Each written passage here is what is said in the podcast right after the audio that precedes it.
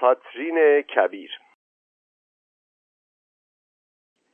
کاترین کبیر امپراتریس روسیه اصلا آلمانی بود نه روس. وقتی که بچه بود سه تا پیراهن و دوازده تا بلوز بیشتر نداشت. با همه اینها نه تنها ملکه روسیه شد بلکه مدت سی و چهار سال بر میلیونها نفوس روس و غیر روس حکومت کرد. از اینجا نتیجه می‌گیریم که انسان بر اثر سعی و جدیت می‌تواند به مقامات بلند نائل شود. علاوه بر این کاترین حتی اسمش هم کاترین نبود. اسمش سوفیا آگوستا فردریکا بود و توی خانه فیکشن صدایش می‌کردند و او هم جواب می‌داد. فیکشن دختر پرنس آگوست کریستیان فون آنهالت زربست و زنش پرنسس یوهانا الیزابت فون هولشتاین گوتروپ بود و در دوم ماه می 1729 در استین پومرانیا به دنیا آمد. پانویس. بعضی گفتند که فیکشن دختر نامشروع فردریک کبیر بود. اگر شما هم همین عقیده را داشته باشید معلوم می شود که خوب به احوال فردریک کبیر وارد نیستید. ادامه متن. کاترین سالهای اول زندگی را در آغوش سعادت خانوادگی گذراند و چون آغوش سعادت خانوادگی جای خیلی خسته کننده و ملال است فیکشن تصمیم گرفت وقتی که بزرگ شد تلافی این خستگی و ملال را در بیاورد. اما بعد که بزرگ شد قدری در رفع خستگی زیاده روی کرد و در نتیجه از آن طرف دچار خستگی شد. فیکشن چهارده سالش بود که الیزابت امپراتوریس روسیه از او خواستگاری کرد که زن گراندوک پتر ولی عهد روسیه بشود. فیکشن حرفی نداشت. به همین جهت چمدانش را بست و با خانه و خاطرات کودکیش خداحافظی کرد و راه افتاد. آیا در آن لحظه حساس که دخترک جوان برای آخرین بار با پدرش خداحافظی می کرد و خانه و دوستان را پشت سر گذاشته در پی سرنوشت نامعلومی راه سرزمین روسیه را در پیش می گرفت چه احساسی به او دست داده بود؟ اگر از من می‌پرسید می‌گویم که قند توی دلش آب می‌شد. فیکشن همین که به روسیه رسید لباسهای کهنهاش را درآورد و انداخت دور و لباسهای ابریشم و خز گرانبهایی را که امپراتوریس به او داد پوشید و جواهر به سر و گردنش آویخت و به کلی عوض شد. حتی اسمش را عوض کردند و گذاشتند کاترین الکسیونا و سال بعد هم هفت شب و هفت روز جشن گرفتند و او را با شاهزاده پتر دست به دست دادند. جشن عروسی به قدری با شکوه بود که تا آن وقت کسی نظیرش را ندیده بود. کاترین تاج الماسی به سر گذاشته و لباس زرین و سیمین پوشیده بود. اما حیف که داماد چندان چنگی به دلش نمی‌زد. بله همیشه باید یک جای کار خراب باشد. کاترین همان شب اول فهمید که روسیه آدمهای عجیب و غریب بار می آورد قضیه از این قرار بود که پتر با چکمه رفت توی رخت خواب و کلکسیون عروسکهایش را هم با خودش برد زیر لحاف و یک ساعتی با اسباب بازیهایش بازی کرد.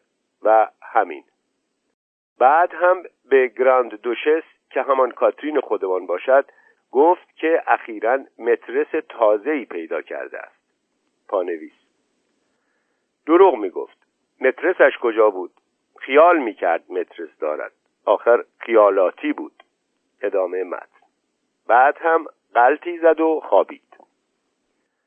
این جریان نه سال ادامه پیدا کرد تا آنکه اوضاع عوض شد. منظور از اوضاع عوض شد این است که پتر تخت خوابش را از تخت خواب کاترین جدا کرد وگرنه هنری نکرد. گویا قبلا به فکرش نرسیده بود که اقلا این کار را بکند. چند سال بعد که جسد پتر را پیدا کردند و علائم قتل مشهود بود ادهی گفتند که کاترین در قتل پتر دست داشته است. پانویس. حالا که صحبت قتل شد این را هم بگویم که پتر ویولون هم می‌زد. ادامه مد دهان مردم چفت و بست ندارد. آدم هر قدر هم آلمانی باشد دلش میآید حلال و همسر خودش را بکشد. البته قتل یک آدم خل عروسک باز که هنر دیگری هم ندارد مهم نیست. ولی بدبختی این بود که در آن ایام در دستگاه الیزابت بچه پیدا نمی‌شد که جای او را بگیرد و تمام مسئولیت و زحمات به گردن کاترین میافتاد. به این جهت در همان ایامی که پتر مشغول عروسک بازی بود کاترین بچه ای زایید خب زن بچه میزاید. اما این بچه شباهت زیادی به سرگئی سالتیکوف داشت. این سالتیکوف مرد جوانی بود که کاترین راجع به امور جاری با او مذاکره می‌کرد. او هم البته با کاترین مذاکره می‌کرد. بعضی از تاریخ نویسان اصرار دارند که پتر را پدر بچه قلمداد کنند چون بچه هرچند شباهت جسمانی با پتر نداشت از لحاظ فهم و کفایت و اخلاق عینا به پدرش رفته بود. یعنی می‌خواهند بگویند هر دوتاشان خل بودند. ولی من می‌پرسم این چه چیزی را ثابت می‌کند؟ اصولا چه وجوب منطقی حکم می کند که اشخاص خل با هم پدر و پسر باشند؟ کاری نداریم. بعد مذاکره سالتیکوف و کاترین قطع شد و کاترین به لهستان علاقه پیدا کرد. پانویس. شاید هم مذاکرات به بنبست کشیده بود.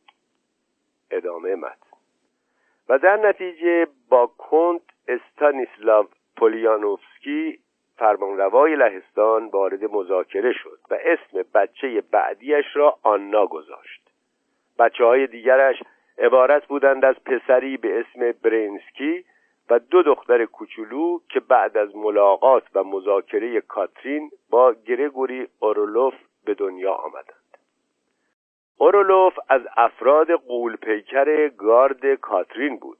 من خبر ندارم که کاترین غیر از اینها بچه ای هم داشت یا نه. بیش از این هم حوصله ندارم وارد زندگی خصوصی اشخاص بشوم. به ما چه؟ خود کاترین در خاطراتش می نویسد آدم از آنچه میل دارد پیشتر می رود پانویس چرس کردم؟ ادامه مد هنگامی که سال 1762 فرا رسید 18 سال از آمدن کاترین به روسیه میگذشت و کاترین یواش یواش داشت جا افتاده می‌شد. اما حالا ببینید چه خبر شد. امپراتوریس الیزابت بر اثر بیماری شری برندی درگذشت. پانویس. البته من اعتراف می کنم که شری برندی بیماری نیست بلکه نوعی مشروب الکلی است. ولی چون که همه تاریخ نویسان گفتند که الیزابت بر اثر شری برندی درگذشت من پس از تفکر زیاد به این نتیجه رسیدم که در آن زمان در روسیه یک بیماری به این اسم شایع بوده است به خصوص که بعد از آن هم نه در روسیه و نه در جای دیگر اثری از این بیماری دیده نشده است. ادامه مد و بعد پتر به عنوان پتر سوم به جای او نشست. پرانتز. درست است. من اول گفتم که پتر کشته شد. راست هم گفتم. منتها قضیه کشته شدنش مربوط به بعد از تخت نشستن است نه قبل از آن. من آنجا بیخود شلوغ کردم. پرانتز بسته. شش ماه بعد از به تخت نشستن پتر کاترین از او خواهش کرد که از تخت پایین بیاید چون که عقیده داشت سواری باید نوبتی باشد. خب بچه بودن دیگر. منتها پس که از تخت پایین آمد و کاترین امپراتوریست شد دستور داد پتر را به زندان بیاندازند و هیچ وقت هم آزادش نکنند تا نتواند از نوبتش استفاده کند. دیدید چه حقه خوبی زد؟ کاترین خیلی باهوش بود. پتر خیال داشت کاترین را طلاق بدهد و او را به صومعه بفرستد. اما تا آمد به جنبت حقه را خورد. آدم باید زرنگ باشد و فورا ترتیب کارها را بدهد. معطل کردن چه فایده دارد؟ به علاوه با کاترین خیلی کارها می‌شد کرد اما طلاقش نمی‌شد داد. پتر خیالش رسیده بود. اما کاترین یک شانس هم آورد. توی آن شلوغی روزها یادشان رفت که اصلا کاترین یک نفر خارجی است و حقی بر تاج و تخت روسیه ندارد. شاید هم بعضی ها یادشان بود ولی از ترس گرگوری اورلوف و برادرهایش چیزی نگفتند. چون خود برادران اورلوف با آنکه روس بودند تصمیم داشتند که قضیه خارجی بودن کاترین را به کلی فراموش کنند و اگر هم کسی یادآوری می‌کرد خوششان نمیآمد. اما وضع پتر قدری جگرخراش است. چند روز پس از آنکه زندانیش کردند از فراغ عروسکهایش زندگی را بدرود گفت. انگام مرگ الکسی اورلوف و چند نهتن دیگر از دوستان خانوادگی بالای سرش حاضر بودند. کاترین فکر کرد قضیه عروسک ها اسباب افتضاح است. در نتیجه اعلام کرد که پتر از خونریزی بواسیر فوت کرده است. تا هیچ ربطی به عروسک نداشته باشد. ولی مردمی که در تشییع جنازه شرکت داشتند نفهمیدند که چرا در این صورت دور گردن میت را تنظیب پیچیدهاند. در صورتی که این هم ربطی به بواسیر ندارد. خلاصه پیش خودشان گفتند لابد اشتباهی رخ داده است. ما با توجه به این قضیه به خوانندگان زیرک پند می دهیم که در مواقع نامربوط عروسک بازی نکنند. هرچند برایشان مسلم باشد که دچار خونریزی بواسیر نخواهند شد. اگر گذاشته بودند کاترین با گریگوری اورلوف ازدواج کند شاید باقی زندگیش غیر از آن بود که حالا خیال دارم تعریف کنم. پرانتز. خب معلوم است ولی چرا فقط به من ایراد می‌گیرید همه تاریخ نویسان از این حرف ها می‌زنند. پرانتز بسته. شاید هم نبود.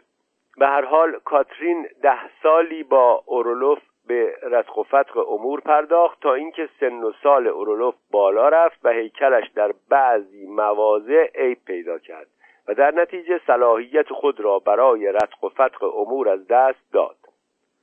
البته صلاحیت خود کاترین برای رتق و فتق امور سر جایش بود پانویس. مخصوصا برای فتق امور. ادامه مد و گذشت زمان در آن تأثیری نداشت. در نتیجه بعد از اورولوف نوبت به گریگوری پوتمکین رسید که مدت شانزده سال به رتق و فتق امور پرداخت. منتها پوتمکین زیرکی به خرج داد و برای خود دستیارانی هم انتخاب کرد تا در مواقعی که خودش حالش را نداشت آنها به امور کشور از هر جهت رسیدگی کنند.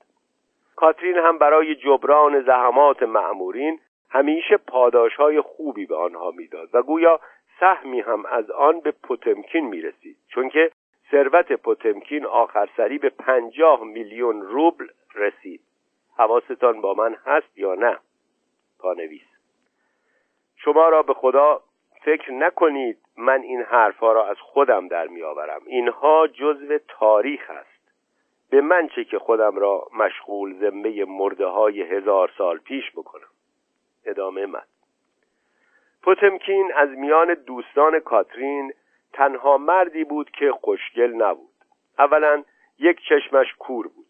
ثانیا دماغش عقابی بود. ثالثا پاهایش کمانی بود. رابعا همیشه مست بود. پرانتز. ما نفهمیدیم این مطلب آخری چه دخلی به موضوع دارد. پرانتز بسته. به علاوه اداهای عجیب و غریبی هم داشت. مثلا ویرش می گرفت که چندین روز فقط کواس و پیاز خام بخورد و با پاهای برهنه و یک رب دو کهنه توی قصر بچرخد. هیچ کس نفهمید که کاترین در این آدم چه دید. تنها هنر پوتمکین این بود که صدای گربه و سگ و خروس را خیلی عالی در می آورد و کاترین هم ظاهرا فقط به این نوع موسیقی علاقه داشت و خودش هم صدای سگ خوب در می آورد. منتها نه خوب خوب. ای کاش می توانستم بگویم که کاترین از این به بعد که رفته رفته پا به سن می گذاشت دست از رتق و فتق امور کشید و به استراحت پرداخت. ولی حقیقت همیشه موافق طبع انسان نیست. در این وقت کاترین چهل و هفت سال داشت و هنوز اندیشه های زیادی در سر داشت که بایستی جامعه عمل بپوشند. در نتیجه جوانی در سال 1776 پیدا شد به نام پتر زاوادورسکی 20 ساله. خیلی حسابی. شوالیه دوکربون که از ناظران امور بود درباره او گفت که این جوان از مشخصات و لوازم مقام حساس خود به نحو احسن و اتم برخوردار است. سال بعد ستوان زوریخ وارد میدان کارزار شد و نیز در همان سال نخستین نوه کاترین به دنیا آمد. کاترین برای نوش لباس مخصوصی اختراع کرد که با یک حرکت می‌شد آن را تن بچه کرد و با یک حرکت از تنش درآورد بدون آنکه در این جریان بچه صدمه زیادی ببیند و لباس مزبور از پشت هم دکمه می‌خورد. البته من شخصا چون وارد نیستم نمی‌دانم که این چه جور لباسی است ولی پیداست که لباس بسیار خوبی بوده است. راجع به دوستان کاترین دیگر مطلب قابل ارزی ندارم جز اینکه کورساکوف به علت خوردن قرص زیاد فوت کرد. زیر پانویس. معلوم نیست قرص را برای چه منظوری میخورده است. ادامه مد ور و یرمولوف و مامونوف معمولی بودند و پلاتون زوبوف سر کاترین را خورد. زوبوف در هنگام انتصاب به خدمت فقط 22 سال داشت. برادرش والرین هم که گاهی در اجرای وظایف محوله به او کمک می‌کرد 18 سال داشت. بله کاترین هم 60 سالش بود. ولی من نمی‌فهمم. شما چه اصراری دارید که سن کاترین را با سن افسران جوان مقایسه کنید؟ این مسائل ربطی به هم ندارند.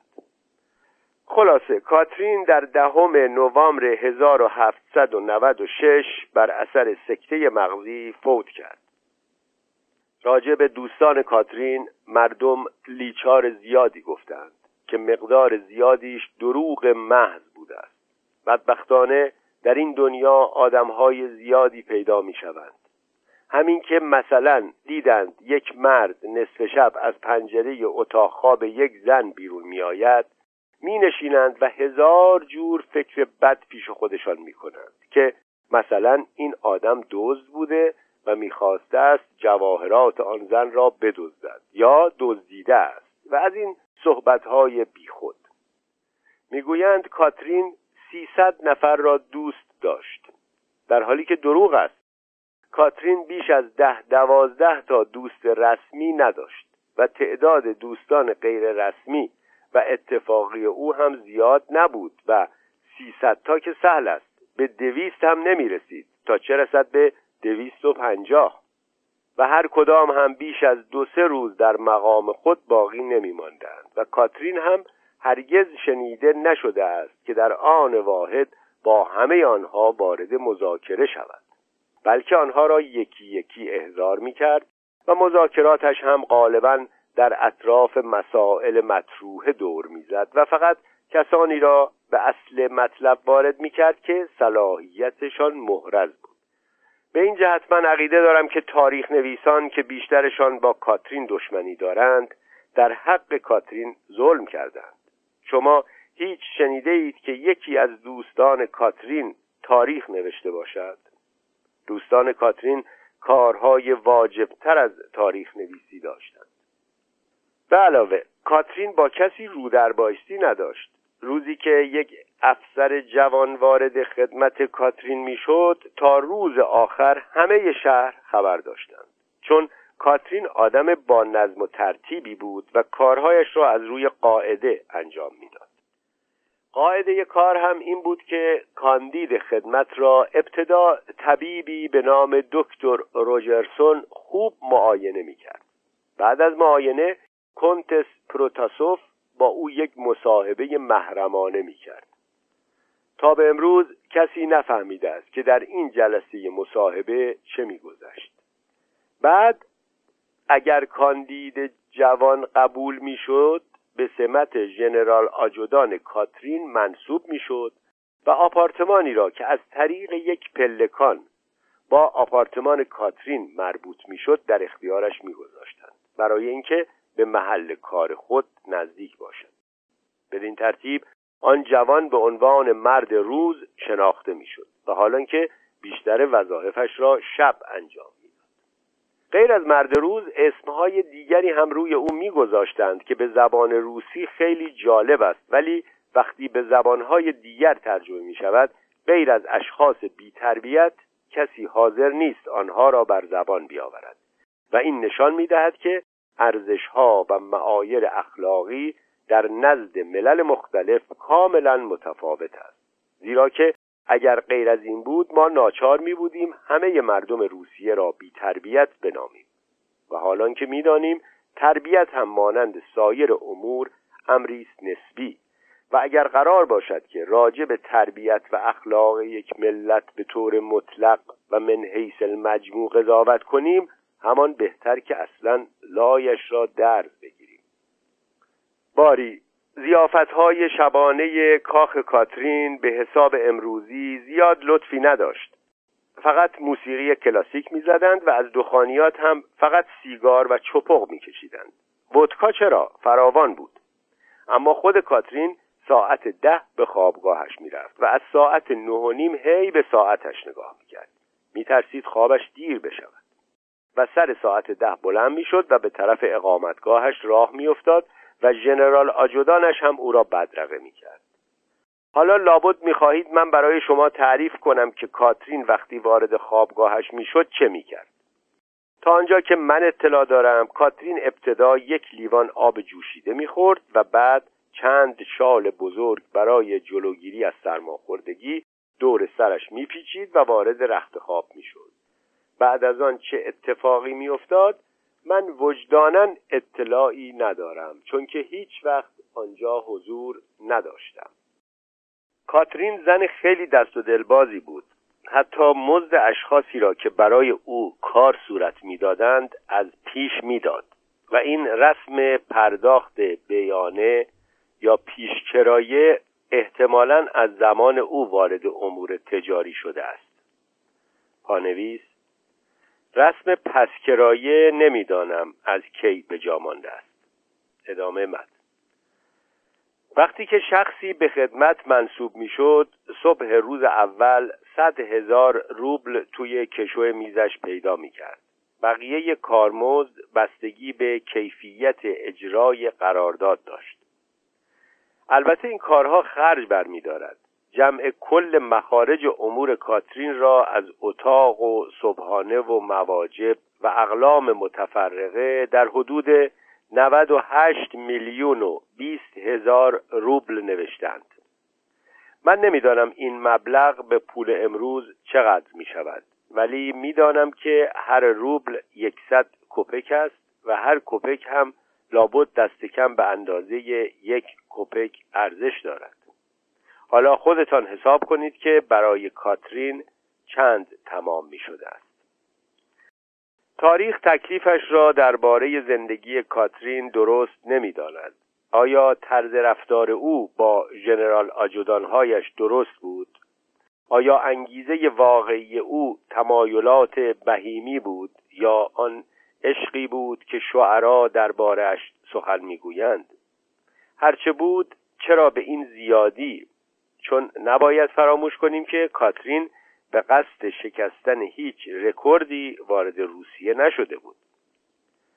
شاید قضیه به این صورت بوده است که سه چهار دلبستگی اول همینطوری پیش آمد چنان که اطلاع داریم برای هر زنی پیش می آید و بعد هم کاترین پیش خودش گفته است که سه چهار تای دیگر هم مطلبی نیست و بعد هم باز سه چهار تای دیگر و این شد که کار از خرک در رفت.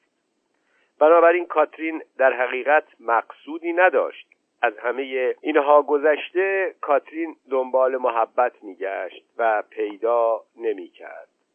کسی پیدا کرده است؟ به هر حال کاترین وقتی که سر حال بود خیلی خوش میگذرانید و غالبا هم سر حال بود. با آنکه امپراتوریس مطلق العنان روسیه بود اصولا آدم دموکراتی بود. راجع به عشق حقیقی و این جور چیزها هم من خیال می‌کنم که نظرش پاک بود. حالا آدم های بدخیال هرچه می‌خواهند بگویند. لورد بامسوری می‌گوید که کاترین تا لحظه آخر از عشق لطیف چیزی نفهمید. من می‌پرسم تو خودت فهمیدی؟ به علاوه از کجا فهمیدی که او نفهمید؟ شاید هم فهمید ولی بروز نداد